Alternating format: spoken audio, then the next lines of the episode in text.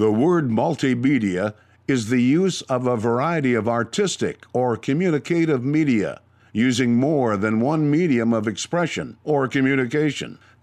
Cafe is a type of establishment that serves coffee and is known as a place where information can be exchanged. The following is the audio version of the Multimedia Cafe.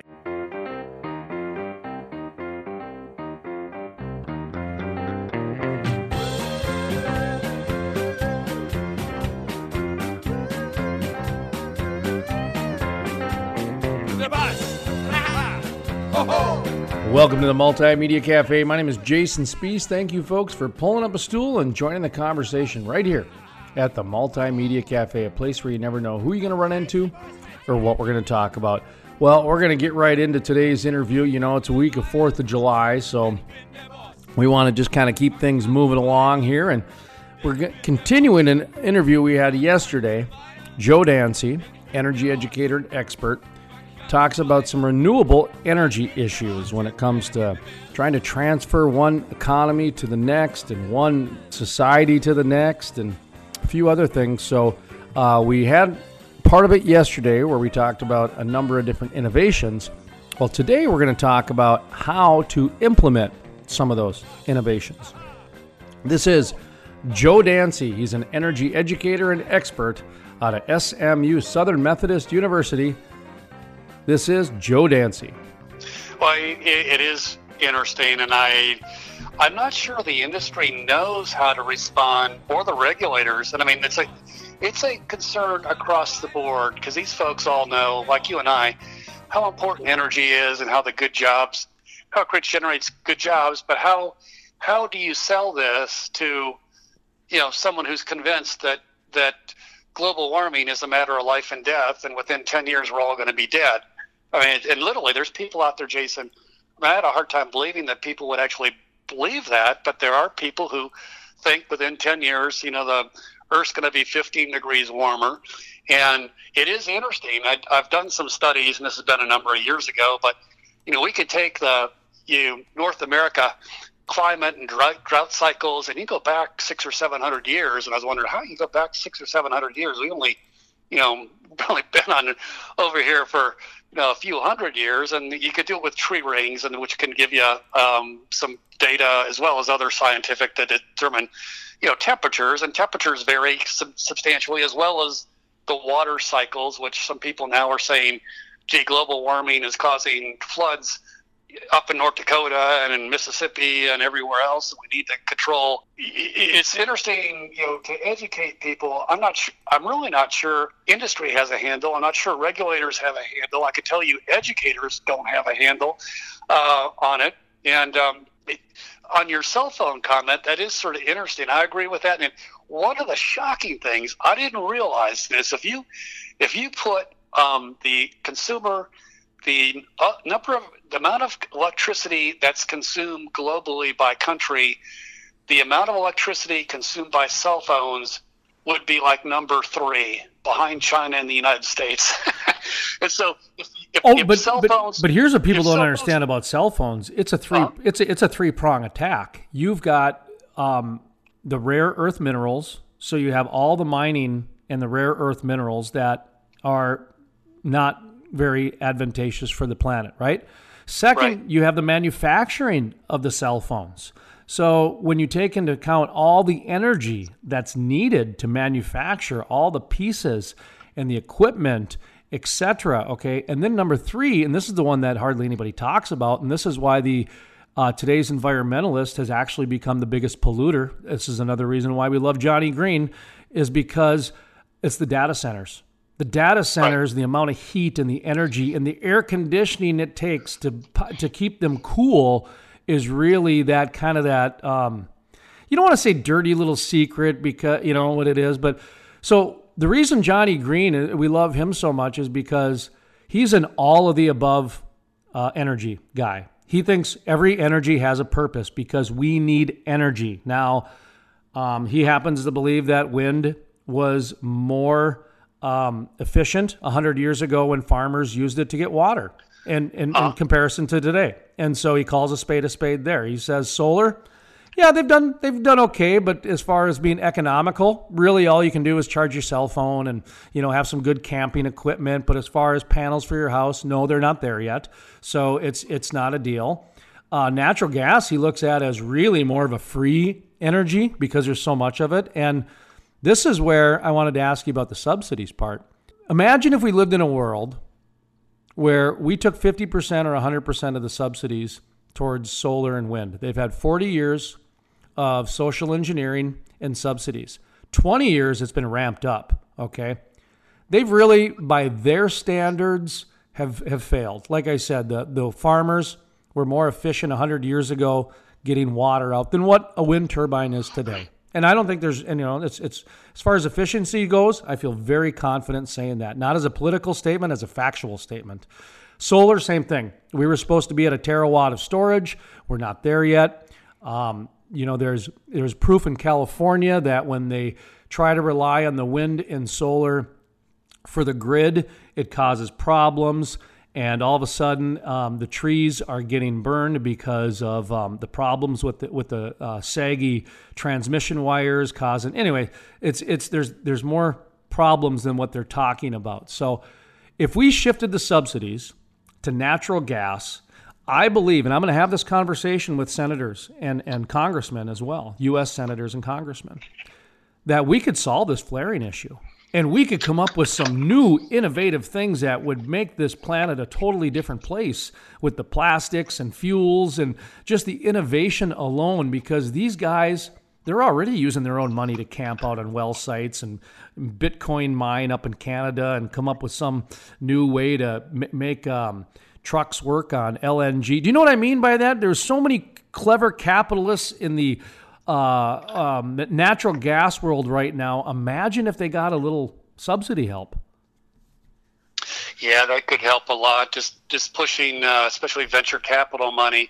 I know exports are. If, if you've seen the charts, I know you have, the exports of natural gas, either liquefied or you know, obviously we're we're constrained by geography. You can't export gas by pipeline to Europe, but you can to Mexico. And Mexico is a perfect example. And I tell my students, Jason, I mean, the, the minerals down there are owned by the government.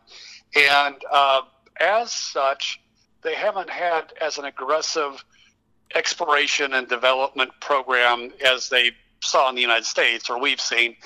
And so they actually are major importers of natural gas and you know of crude oil. A lot of their their Cantarell field has was discovered in the late 70s and it's pretty well depleted now. That's the offshore field, and and uh, just the when you when you have state-owned minerals, it's difficult to get economic incentives and people to take risks. Um, you're you're focused on other other issues. So, um, a a you know, natural gas has a tremendous potential, and I know oh god years ago. It's been 20 now. I, we did a bunch of research here in dallas uh, i worked for the gas company as a lawyer and we did a lot of research in the compressed natural gas vehicles and i drove one back then. It was actually a it's a gasoline and natural gas vehicle where you could flip a switch so you didn't get straight away and it uh, it, it, ran pretty darn well. And uh, uh the problem is you had a big a big tank in the uh, trunk and so your trunk was about half the size of the normal but uh, in any event, the the technology I'm sure today is you know it's like a computer back then would have taken up the whole trunk, and now it take up maybe a you know a sandwich size piece of uh, equipment versus what we had back then. So the technology and the the natural gas. I mean, you really could you could actually probably even push to have a, a natural gas entrepreneurial institute or something to promote you know, ideas like you just mentioned, you know, mining Bitcoin with natural gas flaring. Mr. Joe Dancy, I'm going to ask you to hold that thought for just a moment. We're going to take a brief pause. When we come back, we'll continue the conversation with Joe Dancy, energy expert and educator, currently with Southern Methodist University. My name is Jason Spiess, and this is the Multimedia Cafe. Always been kept warm. I got the shelter.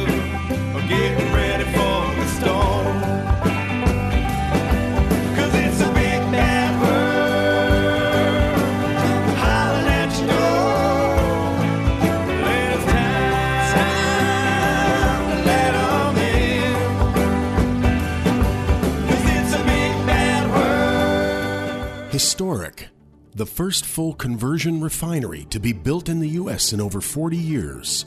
Innovative, the cleanest, most technologically advanced downstream project ever.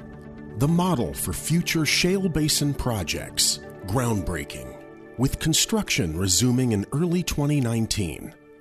The Davis Refinery. Jason Spiess, the most trusted voice in the Bakken. Let's bring in Jason Spiess, who is a multimedia journalist in North Dakota. Jason, what's your thought on this? My dad always listens to Jason Spiess. No one does an interview like Jason Spiess. Jason Spiess is the most trusted voice in the Bakken. Love listening to Jason Spiess on the radio, and if I miss him there, I catch him online. You know, I don't know what justifies being placed in history books, Jason, but in my book, it's in there. this is a good thing. Is your boss watching this? You need a raise.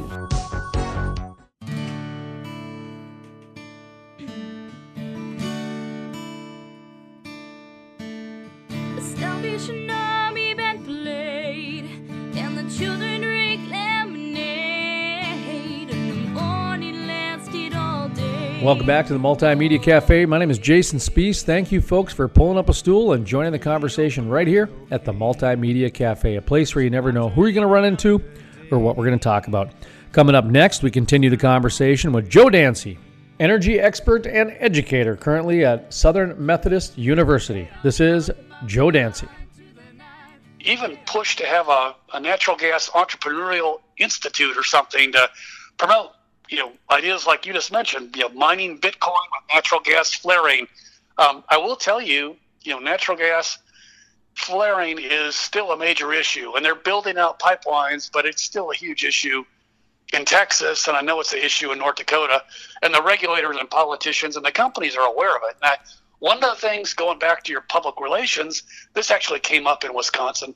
Somebody mentioned that, look, regardless of what the regulators do, from a company standpoint, you know, some of these firms should just shut in your oil production until you have, because the flaring sends a terrible message to the public. Because you can see that, as you know, if you're driving out at night, you can see it five miles away. You look at the flare, and it's like a, a, a message that you know we're wasting we're wasting nat- our, natural resource, we're um, polluting.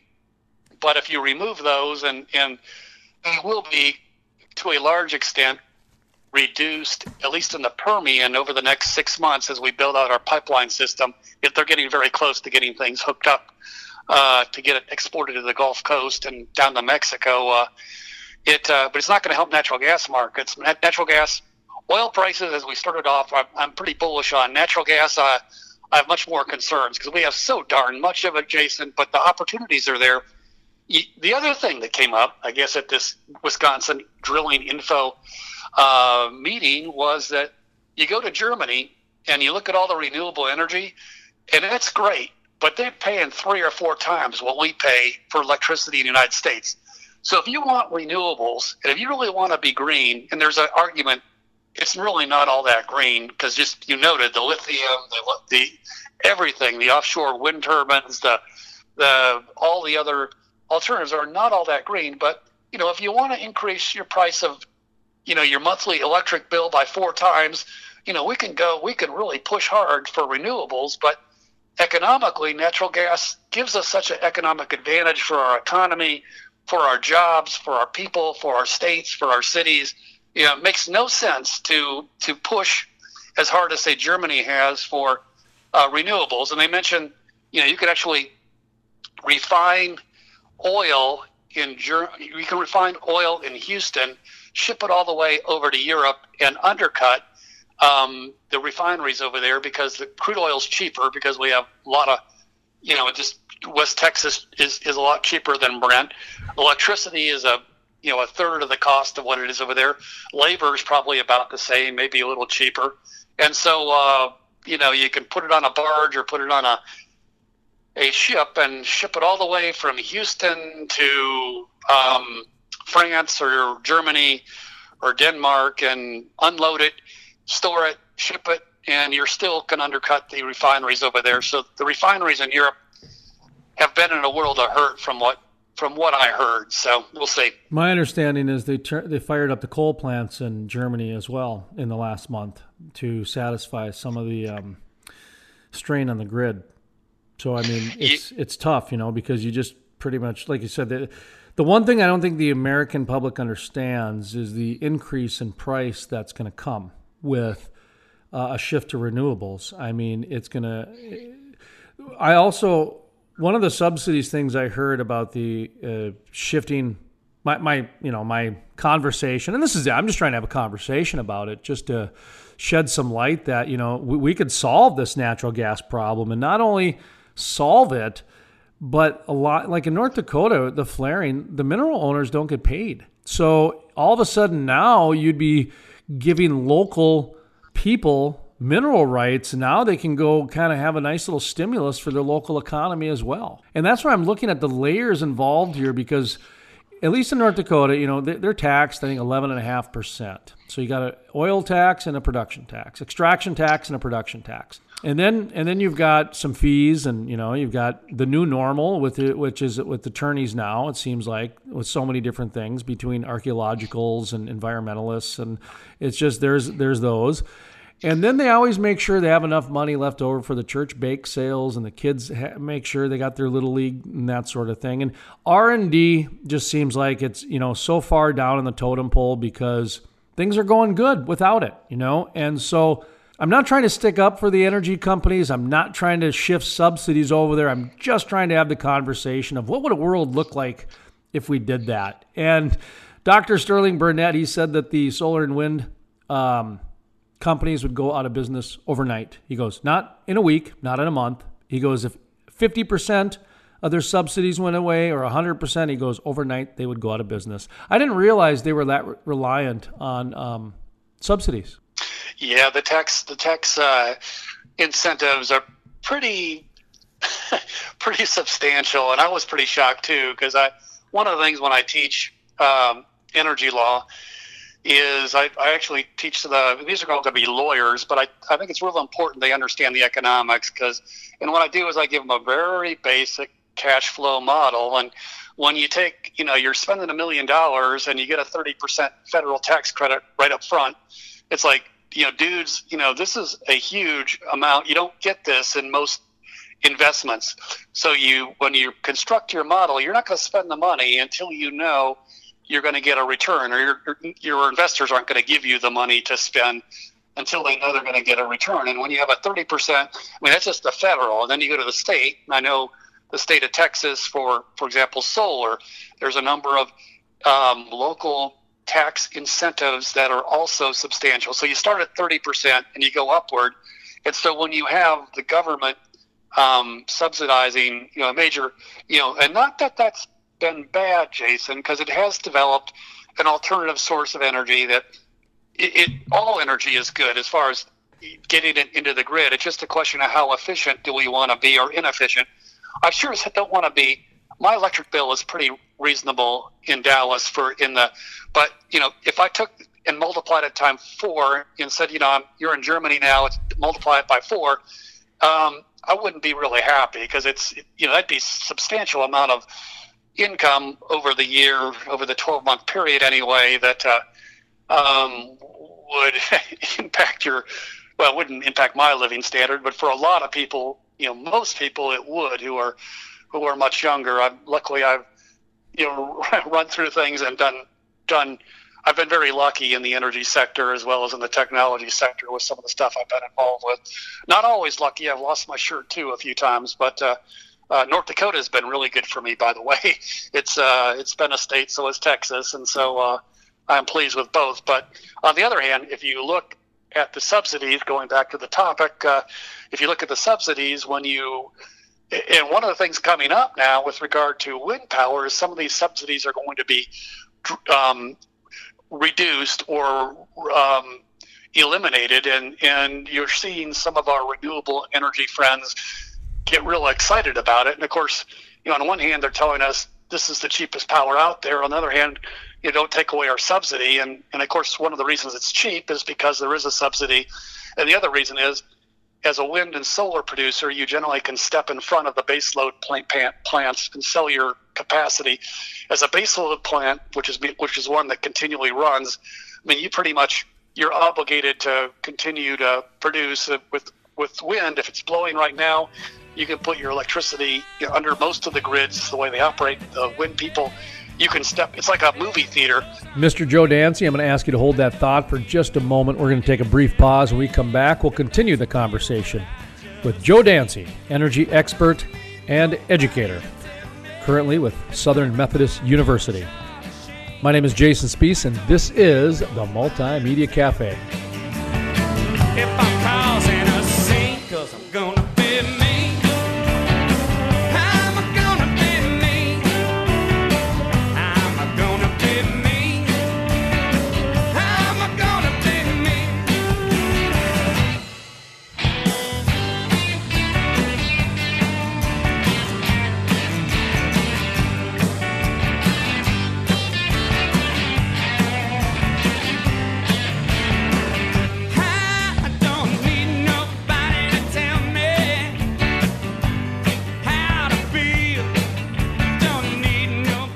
Jason Spiess, the most trusted voice in the Bakken. I totally agree with you. And the word that you brought into this is fact. You tell the facts, and then you let people make up their own minds. You want someone who's competent. You don't want to get a bunch of rookies. Love listening to Jason Spiess on the radio, and if I miss him there, I catch him online. Let's bring in Jason Spiess, who is a multimedia journalist in North Dakota. Um, Jason, what's your thought on this? No one does an interview like Jason Spiess. Historic. The first full conversion refinery to be built in the U.S. in over 40 years. Innovative. The cleanest, most technologically advanced downstream project ever. The model for future shale basin projects. Groundbreaking. With construction resuming in early 2019. The Davis Refinery.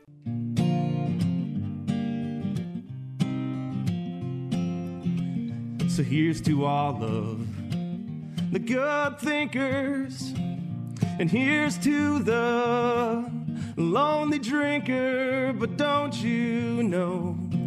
Welcome back to the Multimedia Cafe. My name is Jason Spiess. Thank you, folks, for pulling up a stool and joining the conversation right here at the Multimedia Cafe, a place where you never know who you're going to run into or what we're going to talk about. Coming up next, we continue the conversation with Joe Dancy, energy expert and educator, currently at Southern Methodist University. This is Joe Dancy. You can put your electricity under most of the grids, the way they operate. The wind people, you can step. It's like a movie theater where the coal plants are somewhere in the mid, the back of the line. If if you're a, a solar or wind turbine generator, uh, you can step right up to the front of the line at the at the movie theater, get your ticket, and walk in. And if the wind stops blowing, then the the coal guy has to come in and pay the you know pay for your ticket too. So it's sort of it's an interesting setup the way the regulate regulations work and the technology works too. You're an educator, Joe Dancy, energy educator and energy expert with um, SMU. You're out these days. I'm at the SMU Maguire Institute here in Dallas and teaching at the uh, business school as well as the law school, energy law, energy finance, energy investment. Um, and of course, all this stuff, Jason, energy is so cool because you you're dealing with massive amounts of capital. You're dealing with massive uh, amounts of technology. You're you, lately you've been dealing with cutting edge issues and cutting edge whether you're drilling a well or whether you're transporting or whether you're taking like natural gas and liquefying it. Who would have believed 30 years ago we'd have these huge facilities to liquefy natural gas and ship it from the United States to Lord knows. Um, and, and of course, you have all these legal issues because the price goes up and people are are wildly happy, and the price goes down, and everybody's in bankruptcy court trying to figure out what we're going to do next. And um, which makes it exciting for you and me because we're sort of we get to sit and watch all this stuff, and it's a it's like going to the circus. Sometimes it's uh, it's interesting to see, and hopefully. Uh, you hope the tiger doesn't get out of the cage and come after us. Speaking of that, a little bit with some of the things we've been talking about um, wind, solar, renewables. I heard a term at the conference from one of the speakers where he said that he doesn't call them renewables, he calls them preferred because hydro and nuclear are also renewable and they're nowhere ever in the conversation. And I get I got his point. I just wanted to get your thought on that a little bit. The preferred energy as the term versus renewable energy because hydro and nuclear are renewable? Good question. I really hadn't thought too much about that. It's, it was a uh, good one, wasn't it? yeah, it is a good one. I, I guess I have you know, a little bit. I've heard, and I really haven't thought that much. The uh, oh, the hydropower being renewable, but uh, that's that's interesting, and it is it is. Uh, uh, and of course, the problem with with hydro from tax subsidies and everything else, it's difficult. You know, God, you start making dams these days. I mean, it was bad enough not bad enough. I've been involved with a few dams that were built in Oklahoma maybe 30 years ago or 25 years ago doing some of the legal work and you know it was it was even government land but the, the condemnation that's required and some of the issues when you start flooding areas that have not been flooded in the past.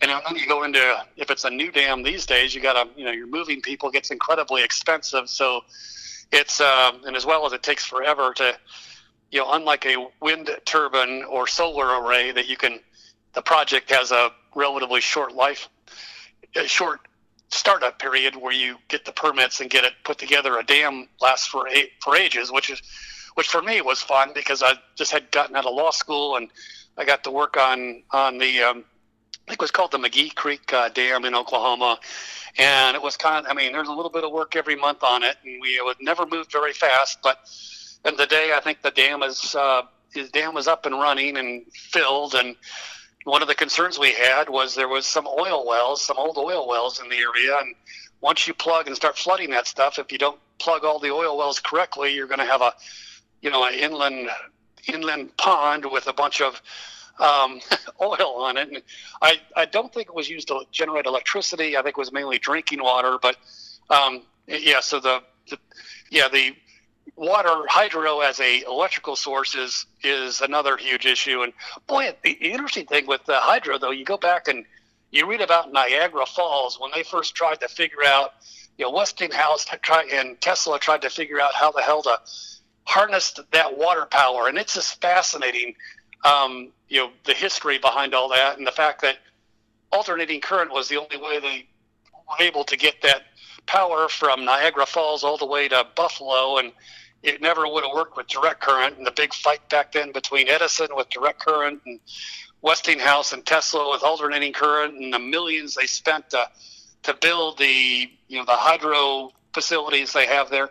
That's one area. If I ever get a chance, I need to make a side trip one of these years to go up to Buffalo to see if I can visit some of the uh, some of the hydro plants. I don't even know security wise. I'm not sure they need give tours anymore, but I sure as heck would like to see that because it's a the falls is beautiful itself, but I just like to see the electrical equipment and stuff up there. Anything else on the horizon for Mr. Joe Dancy as we kind of gear up for the summer and take a look at what we have in front of us? I see that you know ACE passed. That's something that was is now done being political and now part of a reality. Uh, new Green Deal, you know, in in kind of I guess a reality, so to speak. The presidential uh, debates have started, which is a, a, kind of a scary reality that's now started. So, um, what what kind of stuff you got planned for the summer? Oh, really? Uh, actually, I'm going to go up to Upper Michigan to an old uh, copper mining district back during the Civil War. It's all abandoned now, and we're doing some ground penetrating radar work with regard to uh, some of the facilities they had there. And actually, we're going to uh, to its what's abandoned graveyard, and we're going to run ground penetrating radar to see the extent we we know there's a number because of the headstones. We know there's a number of people buried there, but we're not quite sure, you know, how the extent of the graveyard. Of course, we're not going to do any archaeology digging in the graveyard, but we do. It, it will. It'll give us some historical perspective as to and do a little bit of forensic science as to as to anything that we find in some of these some of these old abandoned ghost towns that uh, sort of dot in the ghost mines, and of course the ghost mines are all plugged up right now. But that's my uh, that's my uh, summer uh, trek, and I'm also going to go up to. Uh, I'd really like to go up to Toledo to see the to see the uh, glass museums up there. And there's something I. This is sort of an interesting history. Most people don't realize that um, you know, Libbey Glass and everything. The reason they're in Toledo is because number one, there's a bunch of really good clean sand up there, and the other reason is is because they had they found a bunch of natural gas up there, and essentially, uh, and when they found the natural gas, natural gas is hot enough to be able to um, melt the the silica, and so uh, it made that's why Toledo is the glass country is because natural gas and you know these old oceans that left all this sand. So it's sort of a uh, interesting history. But uh, other than that, that's going to get geared up to get ready to teach in the fall. Final thoughts as we wind down. Of course, you know I like to give guests final words. So take the floor however you want. Reiterate, recap. Just go ahead, sir. Well, I think the it, the energy sector is going to be really interesting this summer if Raymond James is correct with their report that just came out uh, just today, actually. Uh, uh, dealing with inventories, oil inventories, I think we're going to see higher prices, which I think is going to stabilize things uh, in the energy sector. So, so all you know, full steam ahead, Jason. I'm I'm pretty optimistic. And that was Joe Dancy with Southern Methodist University energy educator and expert right here on the Multimedia Cafe. To listen to the full length interview or to check out other exclusive interviews, visit thecrudelife.com. That's thecrudelife.com. The Multimedia Cafe is part of the Crude Life Media Network. Check us out on Facebook and Twitter. All of those social media links can be found at thecrudelife.com. That's going to do it for today's episode of the Multimedia Cafe. We'll be back tomorrow at this time on this radio station. And for those of you downloading us on podcasts or maybe on iTunes, thank you very much. And if you could leave a comment, I found out this weekend how important those are. So apparently, if you like the show, please leave a comment. We'd appreciate it very much. Helps our ranking out. And uh, yeah, thank you. I just found that out. So I'm not sure how to ask, except for if you like it, leave a comment. That's about all I can really ask of you. So thank you very much. We'll be back tomorrow, this time on this radio station. From the staff here at the Multimedia Cafe, my name is Jason Spiess, asking you to save your life and enjoy the spice. Coming back home.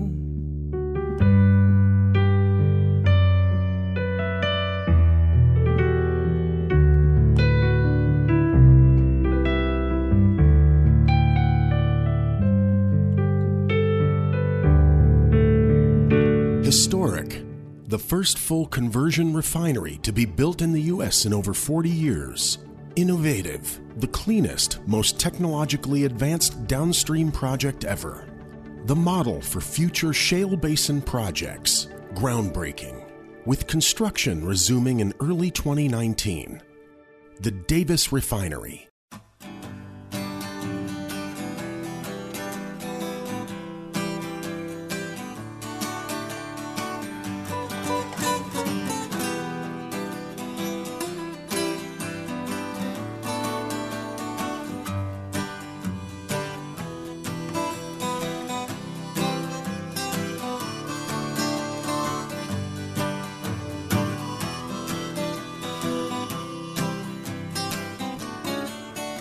It's time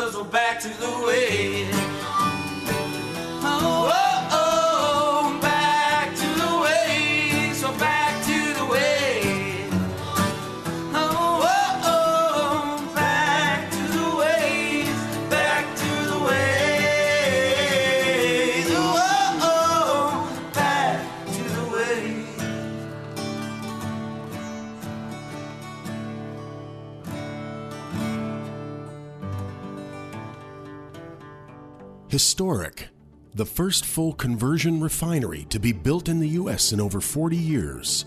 Innovative, the cleanest, most technologically advanced downstream project ever. The model for future shale basin projects. Groundbreaking, with construction resuming in early 2019. The Davis Refinery. Here we go.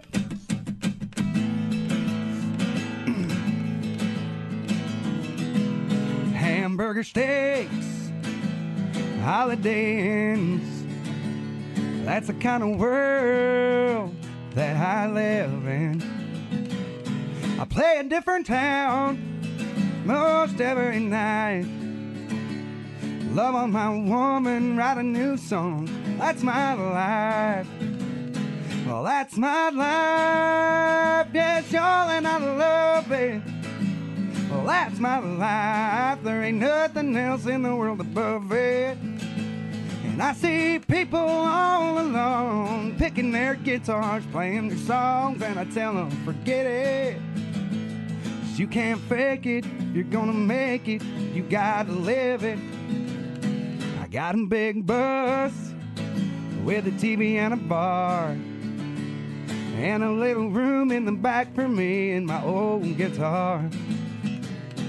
Gotta stop and fuel up every 500 miles. Give a picture to the waitress, eat a late breakfast, country style. Cause that's my life, yes, y'all, and I love it. That's my life, there ain't nothing else in the world above it. And I see people all alone picking their guitars, playing their songs. And I tell them, forget it. 'Cause you can't fake it. If you're gonna make it, you gotta live it. We get home from Nashville on a Monday night. Record songs on Tuesday, and on Wednesday we take out the wife. But then on Thursday night, it's back on the road. I don't care if it's North Dakota or southern Minnesota, just as long as I go. Cause that's my life, yes, y'all, and I love it. That's my life, there ain't nothing else in the world above it. And I see people all alone picking their guitars, playing their songs, and I tell them, forget it. Cause you can't fake it. You're gonna make it, you gotta live it. Yeah, brother, you can't fake it. If you're gonna make it, you gotta live it. Historic. The first full conversion refinery to be built in the U.S. in over 40 years. Innovative. The cleanest, most technologically advanced downstream project ever. The model for future shale basin projects. Groundbreaking. With construction resuming in early 2019. The Davis Refinery. Jason Spiess, the most trusted voice in the Bakken. I totally agree with you. And the word that you brought into this is fact. You tell the facts, and then you let people make up their own minds. You want someone who's competent. You don't want to get a bunch of rookies. Love listening to Jason Spiess on the radio, and if I miss him there, I catch him online. Let's bring in Jason Spiess, who is a multimedia journalist in North Dakota. Um, Jason, what's your thought on this? No one does an interview like Jason Spiess.